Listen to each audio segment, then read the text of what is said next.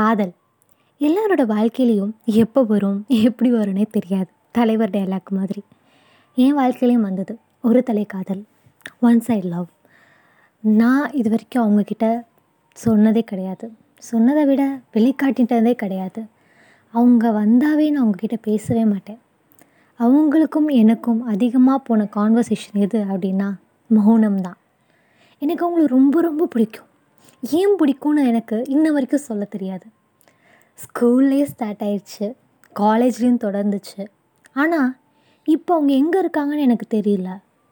இப்போ எங்கள் வீட்டில் என்னைய திருமணம் செஞ்சுக்கோ அப்படின்னு சொல்லி சொல்கிறாங்க ஆனால் இந்த திருமணத்துக்கு நான் தயாரான்னு எனக்கு தெரியல. திருமணம் செஞ்சு அவங்கள தான் செஞ்சுக்கணும்னு ஒரு பக்கம் மனசு சொல்லுது.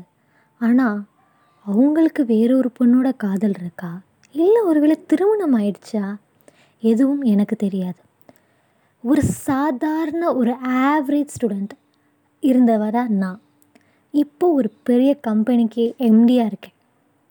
இதுக்கு ஒரு பெரிய மோட்டிவேஷன் எனக்கு கொடுத்தது அவங்க தான். உன்னால் முடியும் உன்னால் முடியும். இந்த வார்த்தை தான் அவங்க என்கிட்ட அதிகமாக சொன்ன வார்த்தைகள். எங்களுடைய கதையை நீங்கள் தெரிஞ்சுக்கணும்னு நினச்சா? நம்மளுடைய பாக்கெட் எஃப்எம்மில் கதை கேளு கதை கேளு வித் ஆர்கேயில் தொடர்கதை அப்படின்ற சீரீஸை தொடர்ந்து கேளுங்க. இது என்னுடைய கதை. நன்றி சகோ.